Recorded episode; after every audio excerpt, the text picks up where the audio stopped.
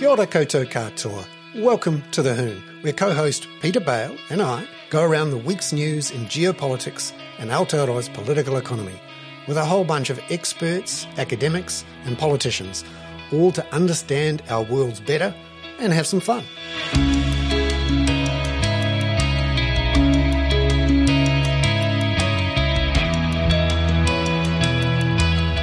Tēnā koutou katoa, everyone. Welcome to The Hoon for Friday the 28th of April. I'm Bernard Hickey, and joining me from Oslo is co-host Peter Bale. Peter, great to see you. Bernard, it's very good to see you too, Tug. You've lost me. Well, hello. Oh, Tak. Oh, of course, from Oslo, of course. Yes, Took me a while to get that. How warm is it in Oslo right now? It's minus one, but I've just got up. It was snowing when I arrived on Wednesday. And so I was extremely glad that I bought a puffer jacket after our experience in Perugia the other day. So, you know, I'm just going around collecting better better layers for wherever I am. Yeah, last week we had this amazing scene behind you in Perugia where you were attending the journalism conference. What takes you to Oslo? Uh, well, I had dinner with um, New Zealand's leading um, epidemiologist last night, uh, Michael Baker, believe it or not, Ah, and his family. That, that isn't why I'm here, but it is a weird it is a weird oh, lovely. coincidence that he was here and our friend Patrick told me he was here. So I took he and his wife to dinner Ah. last night, which was what had to do with it, which was very nice. Uh, unbelievably expensive, but very nice. Because I think when we get to Max Rashbrooke, we can start comparing the levels of taxation uh, in New Zealand against Oslo. Yes. Because I'm testing that theory that I've long had, Bernard, but um, that New Zealanders, not unlike the English, want a Scandinavian standard of living with American levels of taxation. That's exactly the problem. Magical thinking rules okay. Uh, yeah, and I can tell you here they've they've definitely got Scandinavian levels of taxes and Scandinavian levels of education of uh, life. Yeah. Um, no, Norway's a really interesting uh, comparison because it's about the same population. It's also long and skinny and does a lot of uh, hydroelectric power. But the the main advantage they have is that they have uh, real oil as opposed to uh, white oil. They're also prepared to go and get it as well, which we are no longer prepared to go and get. And of course, they have I think it's the second largest is it investment uh, sovereign fund in the world. Yeah. You know, and they put a shitload of money into that for future generations. But it is it is funny because I was talking to a number of specialists in industries other than media, although I'm going to see some media people today. And the long and skinny thing, it has a huge effect on distribution of medical care, where you can see specialists, all all sorts of things. And of course, it is about five and a half million people. Yeah, it's about the same size. It is a very interesting comparator, as is mm. as is Denmark, which is a little a little larger in population terms, I believe. Yeah, and it's one of those places that's on the edge of big things that always has to think about what the neighbours think.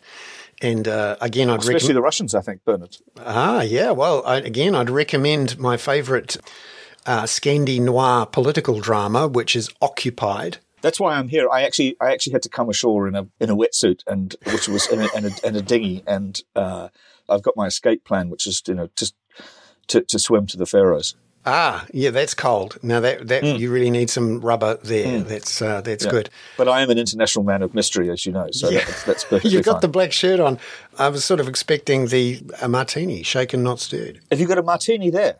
No, it's actually just a plain old gin and tonic. Oh, Yeah. yeah. I mean, I think I think if I have a gin and tonic at seven in the morning, then I've got problems, and our and we Yeah. have to have an intervention from our producer Simon.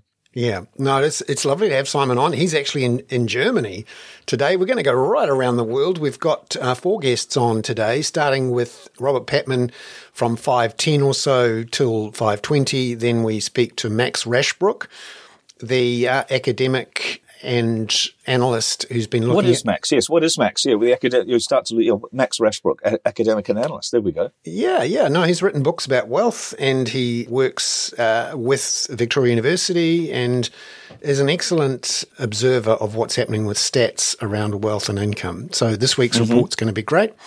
Then from 5.30 to 5.40, we speak to Nick Goodall from CoreLogic. He is uh, the head of research there and will be able to tell us a lot more about what's happening with the housing market and in particular what's going on with the Reserve Bank and the LVRs and how this week was the week that the government put a floor under the housing market. Just in time, maybe, for the election. We'll see.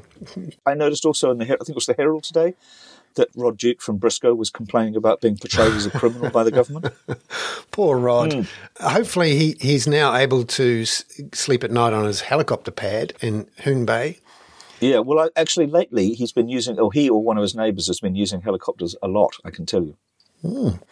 Uh, and then at five uh, forty or so, we'll speak to Josie Pagani, who produced a column today in the last edition of the Dominion Post, mm. which is about to become the Post. And which, if you think about it, is is almost as redundant as Dominion. But anyway, yeah, yeah.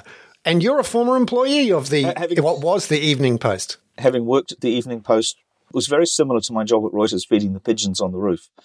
It was uh, bringing fresh cigarettes to the printers in the back of the place on Willis Street. Yeah, and learning to make paper printers hats.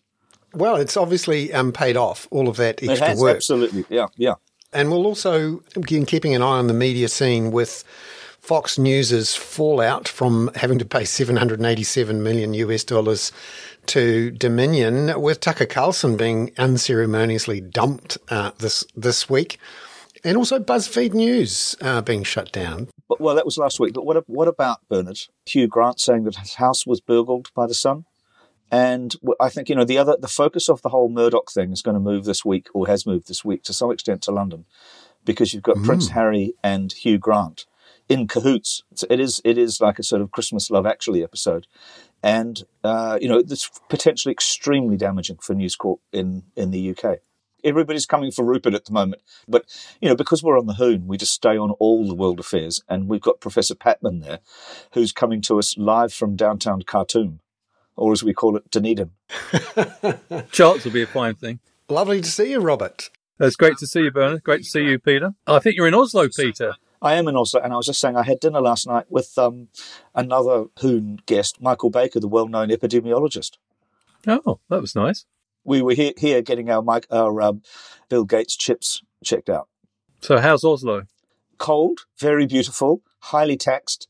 I was walk, no, walk, walking around the waterfront yesterday and thinking that it could be Wellington, but there's no sewage running down the um, down the streets, and the harbour is rather more confidently sort of architected than Wellington would be, unfortunately. So, Peter, you've been uh, busy uh, producing your weekly uh, World Affairs bulletin for the spin off and focused to start with on Sudan, which, you know, it doesn't get a lot of airtime here, but I think it's a it's a big deal. So, give, give us an update on what's happening there. Yeah, well, it's it, the thing that keeps striking me with Sudan, and I, I do know, in fact, I have some Sudanese friends who are trapped there at the moment, or English friends from Sudan who are trapped there. And it's one of those countries that's just been unbelievably badly governed since the end of the British colonial era in, I think, 1946. And you've got these two warlords essentially fighting each other, but there's all manner of other interfering elements in there. And the Wagner group is in there. Prigozhin is, you know, exploiting the gold reserves in Sudan. China has an interest, but it's of course not a military interest. You know, China is the main customer for Sudanese oil, and Saudi Arabia has been um, investing very heavily in Sudan you know, it's an important kind of neighboring country across the Red Sea. But it's really just two men who are prepared to go to war with each other and tear each other apart in downtown Khartoum. It's a shocking idea, really, that we're still in that era of strongmen dictators tearing up their own countries in Africa. Robert, is there is there much chance that this um, spills over into the rest of the region? Sometimes these things go wide. I think there's every chance, Bernard as Peter just indicated, there's a lot of external actors deeply interested and involved in Sudan. Uh, Sudan is an important country. It's on the in the Horn of Africa. It's uh, has the Nile River flowing through it, which is shared with uh, Ethiopia and uh, Egypt. And of course, one of the actors is in the uh, Ethiopia is building a massive dam at the moment, which has alarmed its neighbours yeah, uh, uh, Peter went through some of the groups involved, so I won't repeat that. But I do think one of the implications of this crisis, and perhaps why we're seeing the opportunity for strong men leaderships to slug it out for power at the expense of the civilians, more than 500 civilians now dead. One of the opportunities is the sheer impotence of the UN Security Council. Mm. And the uh, what we notice here is that uh, you have to have some sympathy for the UN's Secretary General, uh, Mr. Guterres, who sent an envoy there, but all he can do is basically appeal for the both sides to embrace the ceasefire. It took the US and the Saudis to put in place a shaky ceasefire for 72 hours, but that was simply designed to enable the foreign embassies to pull out, uh, which is a, yeah. you know, what a sad commentary that is. I mean, many Sudanese people you know, Peter, you may be able to sort of confirm this with contacts there, basically feel they've been abandoned by the world uh, as violence emanates around them. Particularly and, uh, the Brits. I mean, yeah. So, but once again, no, no one on the Security Council, at least not Russia or China, is going to say, let's stop this nonsense immediately. Let's make sure there's a strong peace enforcement uh, body in place or group uh, to make sure that no civilians are harmed because they have agendas. Uh, Prigozhin and the Wagner group, they basically are uh, linked to uh, a paramilitary group led by General Dagalo, who has links with Darfur and the Darfur region. And anyway, the, the paramilitary group have been involved with Prigozhin's people in illegal gold mining operations. So, you know, in a sense, there's criminality. Uh, there's also power play. The Russians don't have any interest, nor do the Chinese, in a peaceful democratic transition because in a sense they would see that mm. as western dominated so yeah uh, it, it, it, to me this crisis highlights once again that the body that set up the UN Security Council as the first port of call in such situations is just incapable of doing other than uh, you know agreeing to call for ceasefires. That's all it can do. It can't take any action. And i think that's very sad. And coming back to Peter's point, while we have a dysfunctional and impotent UN Security Council, we're going to get more and more Sudans. Yeah, and uh, China uh, as well is choosing to flex its muscles, in part because of the vacuum created by the failure of the UN, with a call from uh, Xi Jinping to Vladimir Zelensky uh, this week, um, calling on the Ukrainians to do a deal with the Russians. What did you make of that? I, I think Mr. Zelensky, who's a shrewd politician, I believe, was very courteous towards the Chinese and said how much he appreciated their efforts. He's looking at every attempt to drive a wedge between the Russians and the Chinese, which is not difficult, quite frankly, given that the Chinese blasted, uh, apparently in the conversation with Zelensky, any unacceptable use of nuclear weapons in that conflict. So, uh, hmm. you know, they've also, the Chinese apparently have also extended non military aid to Ukraine. So some interesting really? things going on there. I think the Chinese are quite privately, many of them are quite realistic about the looming problems facing Putin in Ukraine. And um, yeah, I, I, don't think the initiative is going to go too far, but you, you've got to look at it from the Chinese point of view. The peace initiative, Bernard, may help the Chinese position themselves in the event of Mr. Putin being defeated. They will not lose co- a connection with the region. And uh, in a mm. sense, they're trying to rehabilitate, rehabilitate themselves. They're trying to play it both ways. They're trying to indicate to Putin they're on his side, but they're also indicating to the Ukrainians that they've got no particular squabble with them. But of course, not many Ukrainians wouldn't see it that way. But uh, I, I think this is a maneuver for the future dynamics of Chinese diplomacy as opposed to solving a particular problem at this time. It's interesting that he should call Zelensky this, in the same week when the uh, uh, Chinese ambassador to Paris made these rather extraordinary remarks that most of the former Soviet satellite states don't really deserve to be own countries. And he was talking about you know, Latvia, Lithuania, and that seemed a rather extraordinary thing from which the Chinese have been kind of resiling since then. Yes, that was extraordinary. I agree, Peter. Uh, but it does probably, I think there are real divisions in the Chinese leadership. And I think the Ukraine conflict has highlighted what I call the hardliners who do tend to support Putin and believe that he's justified in some of his ambitions for the region, and those more moderate elements in the Chinese leadership who believe that Xi's current stance is not doing China any favors internationally. Mm. Yeah, interesting to see from Honolulu this week, the head of New Zealand's large navy making some fairly aggressive comments about China. We had the um, the admiral, the rear admiral, um, say that China was an increasingly coercive state. Was the line in a speech he gave at an Anzac Day uh, event with U.S. military. Rear Admiral David Proctor. What did you make of uh, of this, Robert? It was quite um, aggressive language. It was quite aggressive language, but two things went through my mind. Firstly, it's no secret that in terms of New Zealand's military expenditure, the Navy have not received enough resources. I know we've discussed this before, but it's a big point. New Zealand has one of the largest exclusive economic zones in the world to look after. And I think uh, Admiral Proctor is conveying the message that China's burgeoning middle class will need resources, perhaps from uh, our, not necessarily our uh, exclusive economic zone, but in close proximity. And New Zealand does need to have the capabilities to deal with that. And I, I think that was the subliminal thrust behind the message that we need to beef up our maritime security.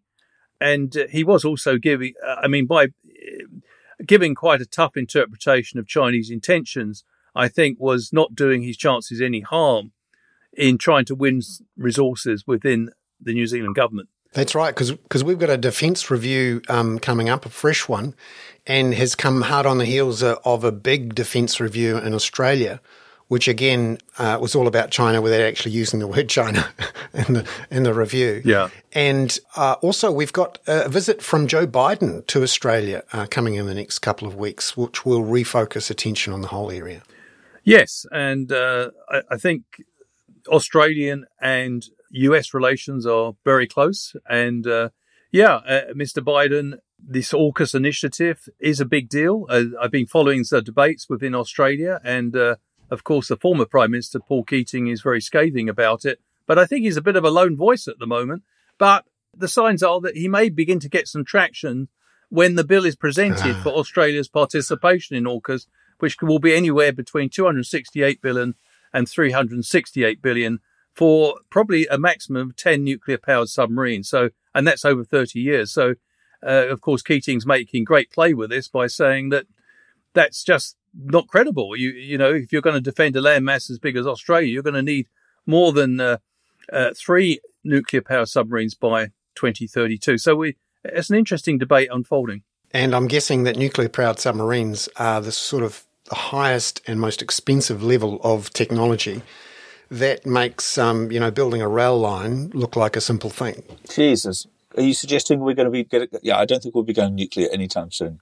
No, no. Nuclear powered or nuclear armed? No. But we are apparently we are exploring discussions with the AUKUS leaders whether we should be a member, which mm. is uh, mm. yeah, yeah, yeah. I think this. I personally feel this is potentially a momentous decision for New Zealand's government. They need to get it right because uh, uh, most of the ASEAN states and most of the Pacific Island states have been extremely critical of the AUKUS development, not least because it seems to break the non-proliferation treaty mm. Of uh, 1968, which was subsequently, you know, extended in the mid 90s. Namely, it's illegal yeah. for the five nuclear weapons countries, which are recognized to have nuclear weapons under the treaty, to transfer nuclear technology to a non-nuclear state such as Australia. So you know, um, I know Mr. Little said, the defence minister, that our possible participation wouldn't compromise our non nuclear security credentials. You can assert that, but you can't make others believe it. So, in a sense, it is the external perceptions.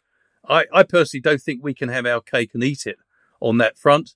I think if we became a partial member of AUKUS, we would be, uh, first of all, there'd be doubts about the, the principled independent nature of our foreign policy. And secondly, people might question how committed are we to a nuclear free world. Robert, thank you very much. Lovely to have you on from thank from you. Dunedin, and uh, yeah, it's a new perspective on it because essentially, uh, you know, we came up with a nuclear free uh, policy all about stopping nuclear in the Pacific, and yet we seem quite relaxed about uh, joining up with a partnership that's going to put potentially ten nuclear submarines in the Pacific. So we'll see. We'll see how that works out. Time now for uh, Max Rashbrooke. Max, thank you very much, Max, for joining us from from Wellington. Lovely to see you again. Unfortunately, I, I spied you across the briefing room on Wednesday in uh, Wellington when you were there to absorb the hundreds of pages of IRD and Treasury reports. Uh, lovely to to see you and welcome into the Hoon. Thank you very much. I wondered, Max, what did you make of the IRD's report that showed 311 of New Zealand's richest families had assets worth 85 billion, or in essence, a quarter of a billion per family on average. And that uh, in 2020, 2021, uh, they had an effective tax rate, taking into account the growth of their wealth, of uh, just on 9%, when uh, most other people, um, well, when I say most, those in the middle of the income spectrum, let's say someone earning $80,000 a year and paying PAYE, their effective tax rate after paying for GST and the likes was around 30%. What did you make of this report? Well, you could say on, on one level that it's not hugely surprising. I mean, we've, we've long suspected that if you're right at the upper end of the scale, you've got all sorts of options for minimizing the tax you pay. But I do think there is still something shocking about the extent of the inequality. You know, there's that disparity you just mentioned, but also, you know, that effective tax rate for the wealthiest New Zealanders of about 9% is less than someone pays on the minimum wage, you know, less than an aged care worker, less than a supermarket cashier. I mean, I, I think that's really shocking. And, you know, it's the culmination of years of work that Inland Revenue have been doing, dating back to at least 2015 with their high worth individuals unit, you know, trying to get a real handle on what's going on at the upper end. That work has been turbocharged by uh, David Parker, the Revenue Minister, who's, you know, a huge enthusiast of Thomas Piketty and, you know, clearly an advocate of a capital gains tax in some form. Now, you know, whether any sort of policy change happens is, is another question. But what this report has really done is it's kind of pulled away the veil of secrecy. It's shown us, I mean, to a, to a pretty high degree of precision, you know, who the wealthy are, how much wealth they have, how much income they earn every year, you know, as long as if, if you include their unrealized capital gains and just how little tax they pay. And I think that is going to change the debate from here on and about taxation. Yeah, because the framing of the debate around capital gains tax and wealth taxes has been very much about the middle of the income spectrum who own their own home, and that if somehow there was a wealth tax or a capital gains tax, they would be the ones who were hit the hardest, and therefore they would be the ones who'd vote the most against it. But this framing, 311 families, quarter of a billion dollars of wealth mm. per family, really says, hey, um, it's not so much about the middle. Let's have a look at the top. And also just blows away this myth that, you know, we're somehow an equal country and that we don't have the same sort of extraordinarily rich people that, you know, you see in the United States or Switzerland or wherever. Exactly, exactly. And I think it's pretty striking you know, you've on, I mean, on both sides of what you've just said, you know, you had, I think it was Rod Duke come out, you know, in the press and say, he's not a criminal. Yeah, well, yeah, you know, you know, um, sort of saying, oh, he's been made to sound like a criminal and then, and then pushing this line that, oh, well, if you, you know, if we had a capital gains tax, it wouldn't just be the wealthy that'd be hit, It'd be, you know, the hardworking middle classes but yeah, like you say, and what this report shows is that a huge amount of the capital gains are concentrated right at the, the top end amongst the mm. 0.01%. And we know from previous work anyway that, you know, the top 10 or 20% in every country where there's a capital gains tax pay the vast majority of it, you know, the, absolutely the vast majority. And it really is striking that we don't have a capital gains tax or something like that. I mean, I just happened um, yesterday to speak to one of uh, New Zealand's wealthiest people at, uh, at an event I happened to be at.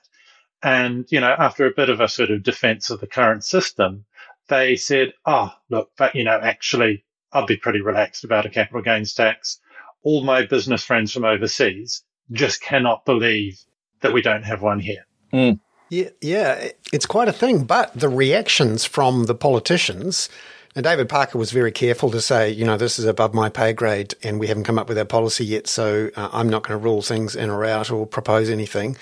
But I was at the news conference yesterday where Chris Hipkins was asked about this, and I have to say it wasn't inspiring about A, his own belief about what he thinks should happen, or any sort of hint that Labor might have something in their manifesto which mm. reflects this giant hole or tries to block this giant hole that's in our tax system.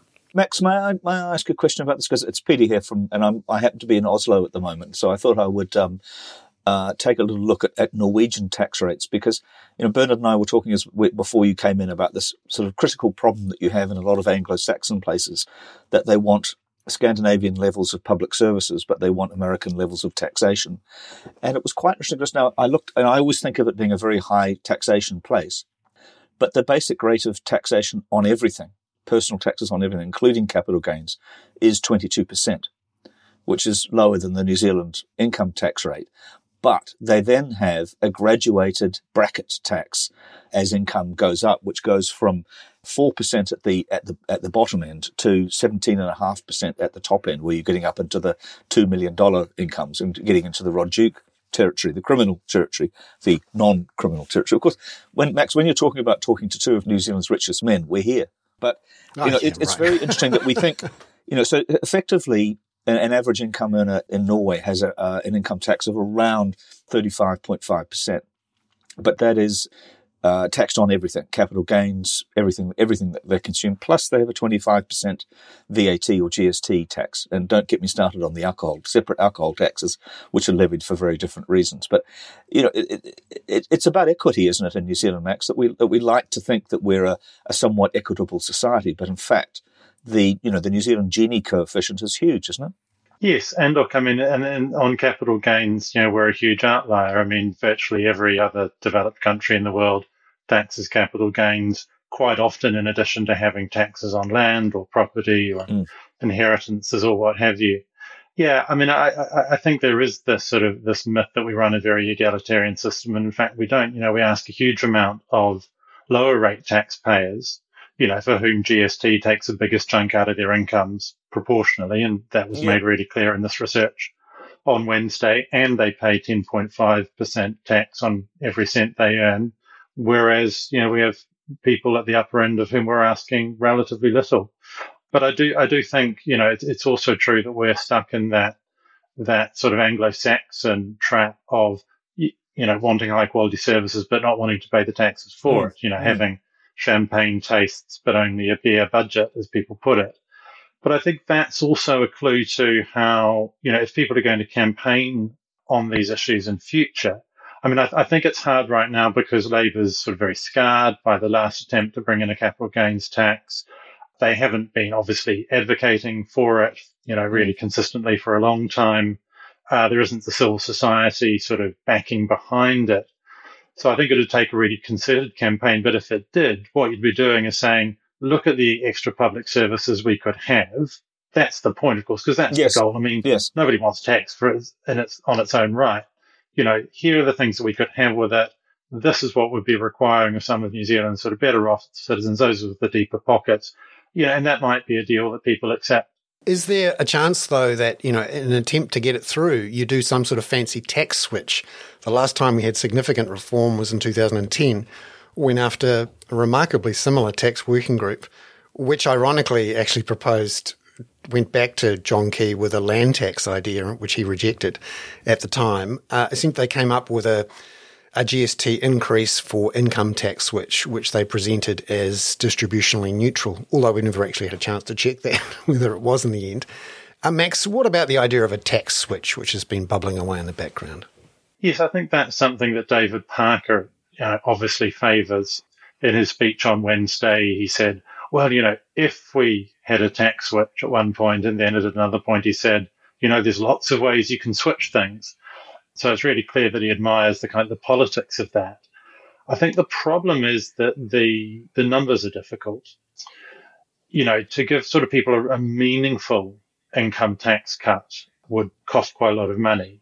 You know, because I don't think you buy a lot of political goodwill if people are sort of, I don't know, 10 or $20 a week better off. You know, they have to be something like $40, $50 a week better off to do that, you know, to do something like making the first $5,000 of income tax free would cost something like $1.8 billion, which is a lot of money. And if you do a capital gains tax the way I think it always is done, where you're only taxing the profits people make when they sell the asset, it takes quite a long time before a capital gains tax actually generates a lot of revenue.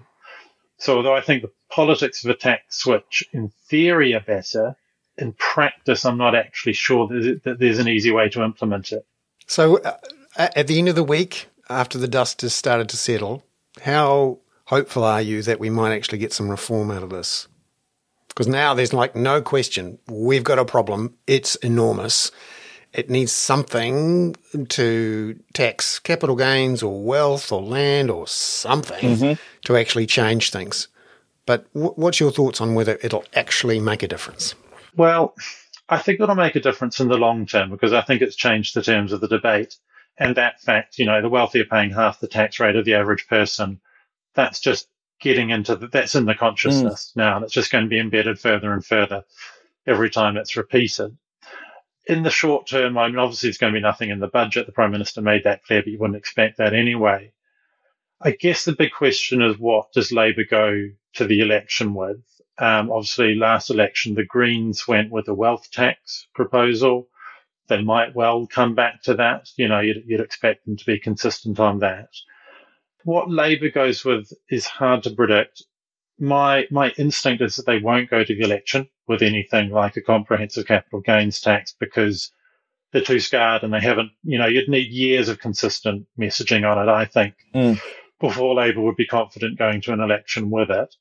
I guess they might try to do something to fill the gaps. I mean, it's not obvious to me what that would be, but if there was a way that you could say, look, we just want to shore up the tax system. We want to get a bit more tax out of the top 1%. If you could really corral that because your problems get, your problems come at the point where the middle classes think they're really going to be hammered by something. Yeah. If you can inoculate against that, if you can make it clear that it's just something to try to redress that inequality right at the top end, I think that'd be viable. But honestly, in policy terms, what that would be, I'm not really sure.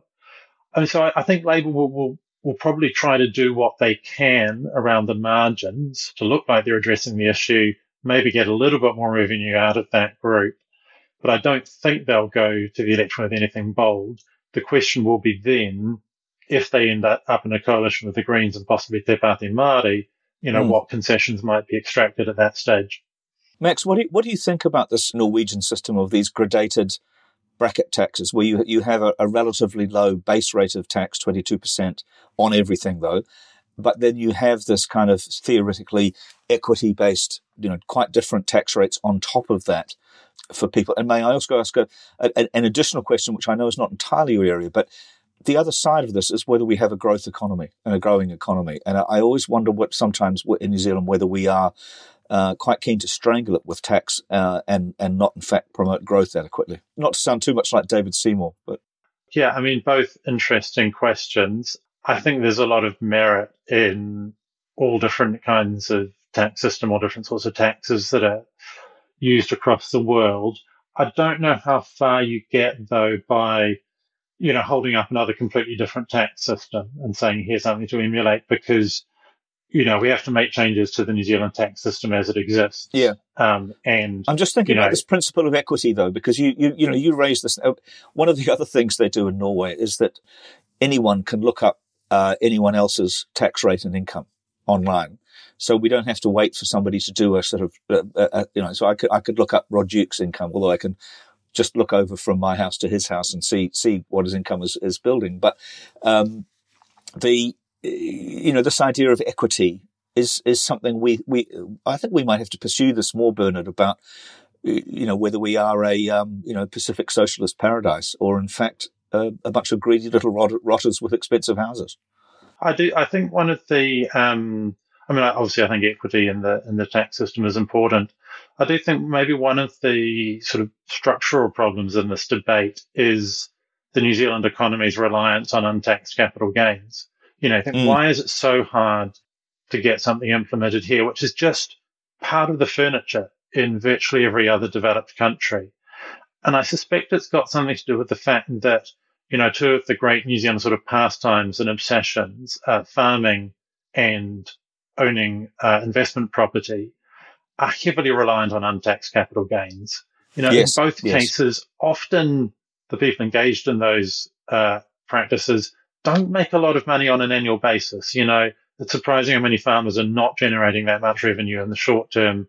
I mean, the actual re- rental returns on a year by year basis on investment property can be quite poor compared to, you know, more sophisticated investments.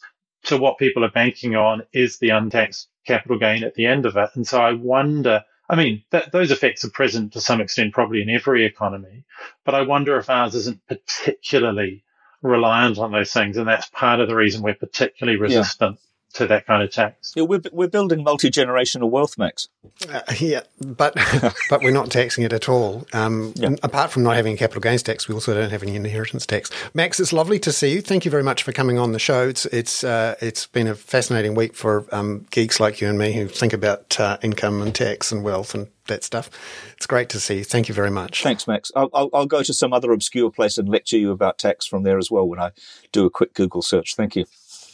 Okay, it's time to welcome in Nick Goodall from CoreLogic, head of research there, who also spends his entire day um, looking at the value of things and uh, what's happening, and, and, nothing more valuable than our housing market. Nick, you're one of those people who actually comes up with a number every quarter on on how much the housing market is actually worth. How much is it worth at the moment? Yeah, yeah, absolutely. Yeah, I think we we at the moment say about 1.7 trillion I think is the, the value of our housing market in New Zealand. So yeah, it's up there. Certainly much more than any other investment um, capital in, in New Zealand anyway. Yeah. Putting aside all the capital gain stuff, what's happening in the housing market do you feel right now? Yeah, to us, it does feel like the beginning of the end of the downturn, I suppose. That's not to say that the, the trough is here quite yet, um, but we don't think it's too far away. And news in the last week or two, including these the expected LVR changes from the Reserve Bank, probably reinforce that expectation of that trough getting nearer and nearer. Um, so yeah, we do we do think it's not too far away now. Yeah, and just looking at those LVR changes, which surprised me at least, uh, the Reserve Bank is proposing from June the first that owner occupiers uh, who are borrowing more than uh, 80% of the value of their home that the speed limit, the share of bank lending going into high LVR lending for owner occupiers can be increased from 10% to 15%. And then on the investor side, the Reserve Bank has said uh, previously we've said you need a 40% deposit. Uh, you can only borrow up to 60%. Now we're saying the definition for a uh, high LVR loan is 65%. What's your feeling about how those, what appear to be tweaks, how that might translate uh, through into lending appetites and, you know, potential lending growth? Yeah, I think them in themselves um, will only add a little bit of extra demand. Those people that, yep, didn't couldn't quite get a 40% deposit.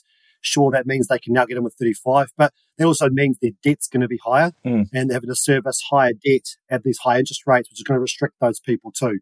The Reserve Bank were pretty clear in their in their note um, proposing these changes that they essentially see that there are people out there who are otherwise good borrowers that could get lending from the banks that are being held back by the deposit requirements. And so this should help those people to continue to act in the market. And we know, you know, from sales volumes, we've essentially not seen the market this slow for at least 40 years. And then you compare that to how many properties we've actually got today, how many people, you know, it's probably even worse than that, even longer than that. So we're really coming off an ultra low level of volumes. This will likely see a little bit of a pickup, but I wouldn't expect this to see demand storm back again. And, and I think that's the other side of this around the downturn being near. That's certainly not to say that on the other side of that, we're expecting an upswing. Affordability is still very stretched. So we expect a, a much more calm market when we do get on the other side of this downturn to play out for a longer period of time. Uh, and the LVRs, them being announced, not only the changes themselves, but I think the fact that that's now feeding into this expectation of the trough being not far away, you know, our, our market, our housing market is, is you know, feeding along like a frenzy. So I think that sort of will bring people back into the market trying to beat the trough. And so in a, in a funny way, it'll actually bring the trough nearer as well. Yeah, because there's other things going on at the moment. We've seen a couple of banks cut their longer term um, mortgage rates internationally. You know, we're seeing regular signs, not all the time, but regular signs that inflation has passed the peak. And, you know, we're near the peak for interest rates set by central banks. The longer term interest rates have been at least flat, if not falling on occasion. And then we've got this high net migration, which is coming through. You know, depending on how you, you measure your annualized rate, it could be 100,000 per year at the moment. Uh, I saw BNZ said today it could be 150 or 140,000. And then we've got a whole bunch of slow, slowing new consenting, new building. Um, you know, is is there the potential here for LVRs to be loosened just as mortgage rates start falling? Just as migration hits warp speed and uh, we stop building new houses, and then maybe we have a change of government, which changes the rules on interest um, deductibility and Brightline, which you know talk about perfect storms. You know, is there a chance here that we we do see all the things come together? I think look, there's a scenario that could play out that sees yeah stronger demand and sees you know house price growth stronger than otherwise we would have expected. But I think that that really stretched affordability is going to continue to hold the market back. Mm-hmm. The interest rates, yes, like you said, those longer rates are coming down, and there's a chance, you know, even the OCR might come down at the end of the year. So, yeah, the market's expectation for interest rates might start reducing in the future, but I don't think anyone's expecting the OCR, if it does get to its peak of 5.5 next month, let's say, that it's going to come down dramatically. It might get tweaked at the end of the year into next year, but I don't think those interest rates are expected to fall dramatically. And unless they do, I don't think we'd see a, a significant lift in demand, which would cause strong price growth. Affordability, when you measure it on things like the proportion of income required to service an 80% LVR mortgage, you know, it's still sitting up over 50%. And that doesn't improve unless interest rates, you know, fall a lot further. Um, and you know prices drop or, or, one of those two things. And while that's happening, I just can't see demand coming coming back strong enough to see those prices rise at the levels we've seen in the last couple of decades. And you're right, the banks have um, test rates well up towards pretty much double digits at the moment. Just finally, you know, you, you've followed the cycles and you've seen what's happened in election years.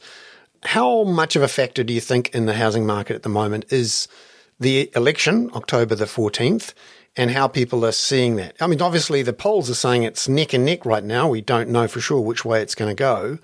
But, you know, how much of a factor is that for people looking and, and wondering what they do? Yeah, I, I think the number one thing with an election is that it slows down activity as uncertainty, you know, is there. Then people don't know what's going to happen. And so they sort of pull back from the market until they see what could happen on the other side. And, and your point earlier that, yep, if we do see a change in government and National leads that government, then there are potential proposed tax changes. I'm still a little bit skeptical that, you know, tax changes very rarely get reversed out. Mm. And I can't see them campaigning on that one thing alone. There's so many other hot topics like the climate. I can't see them campaigning on paying more tax, that's for sure. Yeah, well, that's right. You know, so the climate's going to be top of mind, cost of living as well. And I can't see the National Party campaigning hard on reversing these tax changes, but I could be wrong on that one. And then, of course, it would take a while to reverse them out anyway. But once they're embedded, it's, it's pretty hard to, to pull these things back. So we'll see on that one. But I think the first thing the election will bring is uncertainty. We'd see slowdown in transactions. So, you know, while we expect a little bit of a lift, maybe that'll be stalled a little bit. And then, of course, it will depend on who wins that election and, uh, and what policies fall off the back of that. But in its very simplest terms, yep, National generally are more favourable for property investment. Labor not so much. And so depending on who wins, you might see the, a reaction from the market following that. Nick, can I also say it's excellent shirt action today? Oh. You know, Bernard and I are specialists in bold shirts, although I've gone rather somber today, but you know, it's, it's, you're looking, you're looking terrific. Thank you. Oh, thank you very much. Certainly gave my best on a Friday night. Thank you very much, Nick. Cheers. Thanks, guys. Speaking of looking terrific, hi, Josie. How are you? Hello, guys. Hello. I had to look up sororicide in, in your story, which yeah. I, I absolutely know the concept of sister killing, but I, I, don't think I'd ever seen sororicide in a story. And what, there was another excellent word in your story, uh, endoscopic, endoscopic, endoscopic yeah. glimpses. Both of which did not come naturally to me, Peter. I have to say, yes, it was after really? yeah discussions with my very erudite husband, who comes up with words like that, and I go, "What the hell does that mean?" And then then I look at, I go, "Oh, that's a perfect word." Yes, so is your husband called Roger? no. And is he a, is he a thesaurus? More, more Richelieu than Roget, I think. But yeah. Yeah. yeah. Excuse me, I do the jokes here. Thanks very much. It's lovely, lovely to see you, um, Josie, in Melbourne. As it turns out, we're doing Oslo, Auckland, Wellington, Dunedin, and and now Melbourne. It's the global yes, podcast. I just got off the plane. I literally got off the plane to Melbourne, so I've kind of ruined your international, ah. global return to globalization. Yeah, it's like a very bad perfume bottle.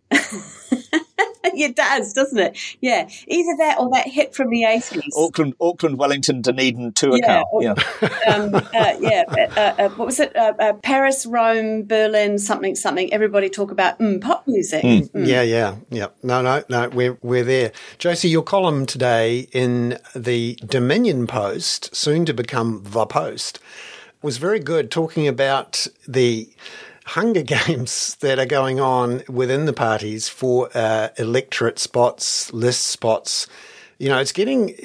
I mean, we're right at the point where people have to be selected, and the jostling that goes on behind the scenes makes you realize, you know, there's a lot at stake, and there's a lot of um, uh, big egos and um, big plans and dreams that can be dashed. What do you think of, of what's going on? Firstly, in the in the Green Party, where Elizabeth Kerekere is right at the centre of quite some storm. Yeah, I mean, that's why I chose to start with them because A, I think for some people it's quite a shock to see the Greens, but, you know, being so nasty to each other. Uh, whereas in my experience, Bernard, when I worked for the Alliance, you know, this was who the Greens were. I mean, to be fair, the Alliance was full of people who hated each other, um, but you know, particularly the Greens. In, and and it was that, that you know that the only thing that united them was the fact that they all hated everybody else in the Alliance. So you had the new Labour Party, you had Mana Motuhake, um, where I was working with Sandra Lee, you had the New Democrats. God, I can't even remember now. Uh, Frank Grover, Glover. Oh my God, I've even forgotten. You see, this is the thing. I've got off a plane and had a glass of wine, so don't take anything I say seriously. Maybe that's just a political party thing. Maybe they're all in there tearing each other apart.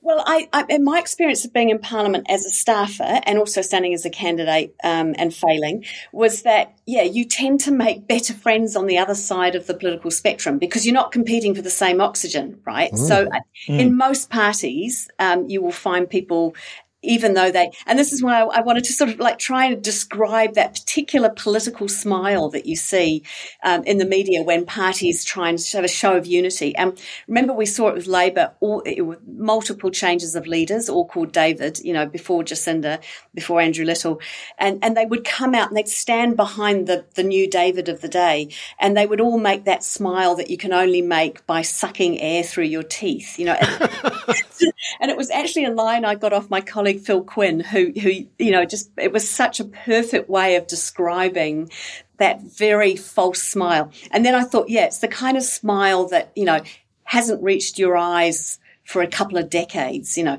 And so, yeah, within political parties, MPs and and people competing for the same jobs, this, you know, they're competing for list rankings, generally don't like each other, and it's not particularly ideological. I think that's the other thing that people think with all the uh, leadership battles in the Labor Party in the past and then national after that, you think these are factional debates driven with great principled beliefs, and either you are for redistribution of wealth or you're for. No, it's just I hate that person and I've hated them since I was at school. Yeah, or they weren't yeah. part of my group. So I remember, Peter, when I stood for Labor, and, and I don't talk about this much because I know the Labor Party don't want to be associated with me, um, but I, I stood for Labor and, and um, you know, in, in a safe seat and, and didn't get it. Chris Faafoi got the nomination. Then I was told that I would have a safe place on the list. So you kind of go, oh, great, I'll have a safe place on the list.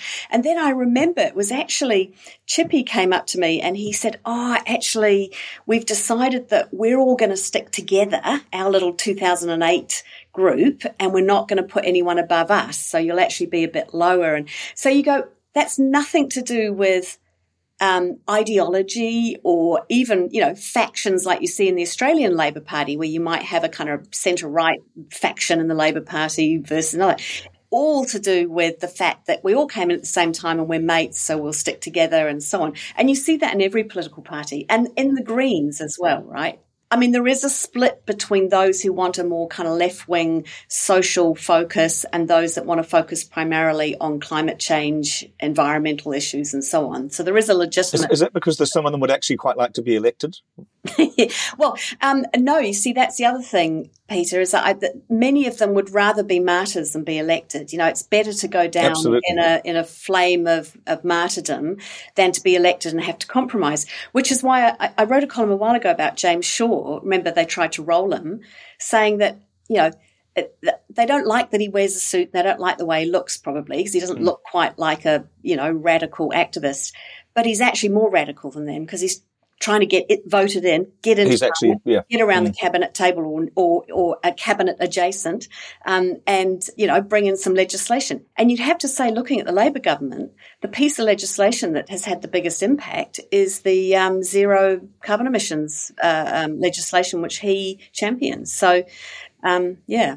It is interesting this whole, you know, the personal aspect of uh, politics and and also judgment about people and how important that is. Uh, I'm curious. We've seen Christopher Luxon's leadership um, perhaps struggle with this issue of candidate selection, with a bunch of candidates who shock horror, we discover after the fact they've been appointed as candidates uh, may have had some some issues. What do you make of Christopher Luxon's performance here, and in particular this?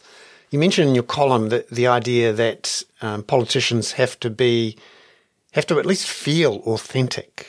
I wonder if Christopher Luxon is is quite there yet. That was a really interesting piece of research. It was a book, you know, written post the Trump uh, 2016 election, where they they had analysed well, how is it that even though the evidence was completely black and white that Trump was lying about X, Y, and Z, mm-hmm. um, and Hillary was telling the truth. Um, why is it that that didn't get cut through? You know, so many theories about that. And one of the, you know, and this I think is the most convincing theory that that he didn't pretend he wasn't lying. So his lying mm. was authentic. Whereas Hillary's truth telling, it's like, I know, yeah. where do you go from here politically? I don't know. But, but Hillary's truth telling felt inauthentic. And, and so this, you know, I think it's about, I mean, what, what you do about that is really tough. But I do think the authenticity thing matters and, and that perhaps, perhaps Luxon, you know, rather than trying to run away from his rather, you know, conservative, perhaps rather dull persona, maybe embrace it. I mean, they did a, a, a I don't remember, mm. they did a sort of, you know, let's meet Christopher Luxon and his family, and they they took a camera into his house. It's all about trying to let's get to know Christopher Luxon. And the thing that stood out to me was in his garage, he had a drawer where he'd labelled everything in the drawer. So he was a labeller, which you kind of go, "Oh my god, you're one of those people," you know. so the, this is the sort of Don Brash washing his um, undies in the oh, in the sink in the, in the hotel. Yeah, this is not horrible thing, right? To be a labeler. You can't think, no. okay, I actually, I'm okay about a guy running the country who labels things and knows where everything is. Maybe that's a good thing. So don't, maybe don't run away from, from. What do you mean? Is, do, are we allowed to have people with um, alphabetized spice drawers? Because if so, I'm in there. Ah, uh, you're in, Peter. That's you're too in. far. That's too far, yeah. Peter. Yeah. it's like the old George Burns joke that if you can if you can fake, fake authenticity, you're in. Yeah, and actually, I mean, I would like, there are a few words I'd like banned in the political lexicon at the moment. One is sustainability and the other is authenticity. But, you know, here we are talking about it because it's important. But, but the, the one yeah. thing, the final thing I'd say about that um, is that I read this wonderful Marina Hyde column. She writes for The Guardian. She's very funny and witty. And, I, you know, she I sort is. of, try and kind of uh, emulate her sometimes. But she she wrote a line about Keir Starmer, the Labour leader in the UK, obviously, and she said, um, you know, Rishi Sunak's struggling, and you know, who knows how he'll go, but he's helped by the fact that it wasn't quite these words, but helped by the fact that Keir Starmer looks like uh, when he opens his mouth, the next words are going to be. And have you thought about what kind of wood you'd like with the casket? so that's why I was thinking about that and thinking, and Christopher Luxon does look like the next words coming out of his mouth are going to be, I'm so excited about the corporate synergy workshop tomorrow, you know. Would you like another vinyl settee? Yeah. Mm, yeah, yeah. This is the thing about Chris Hipkins has embraced his, you know, I'm having a mince pie for my birthday Jesus. and I come from Upper Hutt. And that fantastic picture on the day in which, you know, Labour was deciding who was going to replace Jacinda Ardern, of him in a hoodie with the wraparound Upper Hutt glasses saying, Oh, I don't know what's going to happen. I, you know, it's not a big deal. Amazing yeah. political. I mean, uh, you'd have to think it was planned in some way, but b- beautiful. And it is authentic. You know, that, that is, that is, he does cycle to work from Upper Hutt and he doesn't come across as a sort of a you know Wellington latte sipping you know um, policy wonk. Um, he does feel like a, a Upper Hutt, outer suburbs boy because he looks so young. young apart from anything else. That's so interesting, Bernard, because I did an um, interview with the BBC actually after that, and they were asking because they were perplexed about how New Zealanders could go from, you know, someone like Jacinda, international glamorous, front page of Vogue, to someone like Chris Hipkins, and um, you know, it was sort of try, trying to explain to them. And in fact, there was a, a who's going to be a front page of Holden owner magazine. Yeah, yeah, yeah, exactly. yeah, yeah. Um, but he, he gets on. We get on well with my cousins. Um, but you know, it was this idea that and Camilla Long, who writes for the Times, she wrote about Jacinda um, last week, and she called her slightly scathingly a turbo martyred showboater. You know, and so mean, funny but mean. But what? But I think yeah. what what was what that captures is the fact that New Zealanders were going, you know, overseas they were perplexed as to how we could suddenly go from these one to the other. But actually we were looking at Chris Hipkins and going, he looks a bit like us. You know, he's got, he, he's got dirty dog glasses, cheap as hell. You know, the kind of glasses you buy at the garage when you're filling up with petrol. Like these were not trendy at all. And a, and a dusty old baseball cap, you know, with Mitre 10 on it or something like that. So it was the idea that he's never going to be on the front page of Vogue. And suddenly we were quite liking the idea that there was, you know, mm. a leader of It was interesting this week. He again forced this, you know, bread and butter line, no frills budget, and talked about going to Pak'nSave. I mean, this is the ultimate mm. arbiter of class in New Zealand. Do you shop at Pak'nSave or New World? Yeah. And I got a feeling Christopher Luxon is a New World sort of guy. Josie, thank you very much for, for coming onto our show. It's lovely to see you. I hope you're all, all well. And um, uh, congratulations on having the column in the last edition of the Dominion Post and looking forward to your columns in the Post. Can I say, Bernard, one thing about that column? Because usually I was thinking, right, I'm going to write something funny because I, I, I, just want to sort of experiment with writing funny. But the way I ended, I, I wouldn't want to just leave it as a sort of witty, you know, nasty mm. dig at all the political parties and ending with, and I don't even know Dave Letele, but the way he spoke about politics, I thought, wow, that's something I could really believe in and people can believe in, which is, you know, um, uh, someone who who joins a party, you know, to make their community better off, not somebody else's. You know, he's from that community, and he said hmm. something mm. like, you know, I want to I want to know if being in Parliament will help me and my community, my family, and my community group.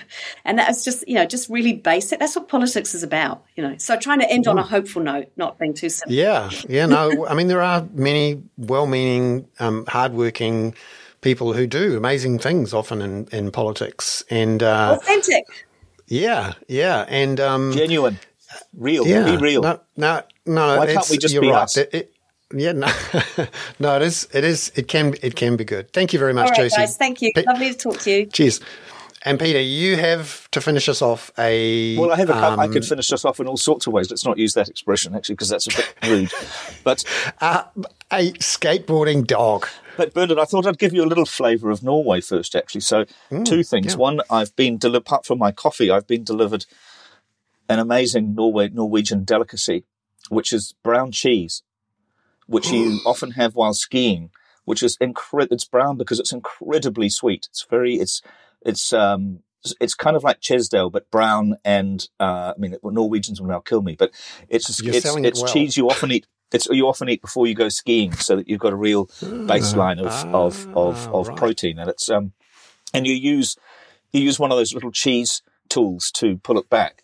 But of course, most Norwegians have at least four of those cheese things because they know just by looking at them which one is the appropriate one for the brown cheese and which one is the appropriate one for the other cheeses. The other thing, I coming back last night after dinner, I discovered a phenomenon which is um, I've seen in Sweden, but not here, which is large numbers of teenagers in their last year of school, their last couple of weeks of school, but weirdly before their exams, travel around the city in um, disco buses towing generators that are powering the most extraordinary, um, deafening roar of disco music. And they're all driving around in these um, blackout windowed buses, dancing, carrying on, and doing appalling things, and going up to the nearby uh, ski jump place and um, dancing in the under the under the spring stars. But then they have to wow. go and do their exams, so I think they've got that slightly ass about face, as we say in ah. New Zealand. Were you tempted to join them? Uh, no, not at all. It was actually it looked like, like being trapped in a blacked out bus would look pretty bloody horrible, actually. But it was pretty funny seeing them crawl through the wealthy suburbs with generators going and disco music blaring. But the, the skateboarding dog is, is, is, is a Germanic one, which is uh, a tenant in a building lost a case where they were suing, uh, they were being sued for refusing to pay their rent because the landlord was sunbathing naked in the courtyard beneath their office. Uh, and the judge pointed out that in order to see the landlord, they would have had to lean a long way out the window. we'll have some sort of uh, submarine like, oh, yeah. you know, periscope yeah, right, thing. That's right. Yeah. Yeah. Periscope. A, a, a, naked, a naked landlord periscope. But yeah. All right. With that, I will uh, sign off from Oslo, have my brown yeah. cheese, and go and have another cappuccino. Don't lean out the window, Peter. wonderful to see you. Thank you very much. Have a safe trip, and uh, we will. Um, and thank you, everybody, for being there, and for Simon for making us sound better than we are as usual. Yeah, yeah, yeah. No, we're really um, pleased that Simon's able to take the hours audio that we've just um, gone through and turn it into a, a fantastically produced thing. If you happen to miss this episode on uh, YouTube Live, who would who would think of missing it on YouTube Live, Bernard? Really? Exactly. Who would think yeah. of that? Yeah. No, that's right. Thank you very much, everyone. That has been the Hoon for the week ending Friday, the 28th of April. I'm Bernard Hickey, and with you from Oslo was Peter Bale. Goodbye. See you all later. Thank you. Ka kite anō. See you from Spain next week, Bernard. Ah, good. Mm, excellent.